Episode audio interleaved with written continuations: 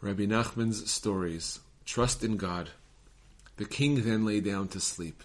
The king saw that he was totally happy, without any worries whatever. In the morning the king got up, and the man also got up and accompanied the king. Where do you get all this? asked the king.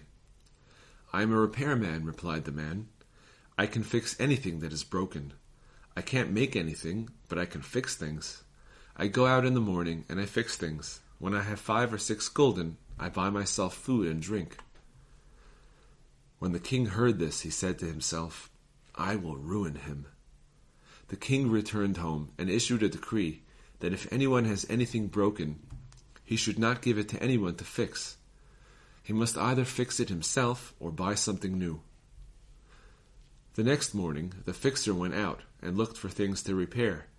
He was told that the king had issued a decree that nothing be given to others to fix. This was bad for him, but he had trust in God.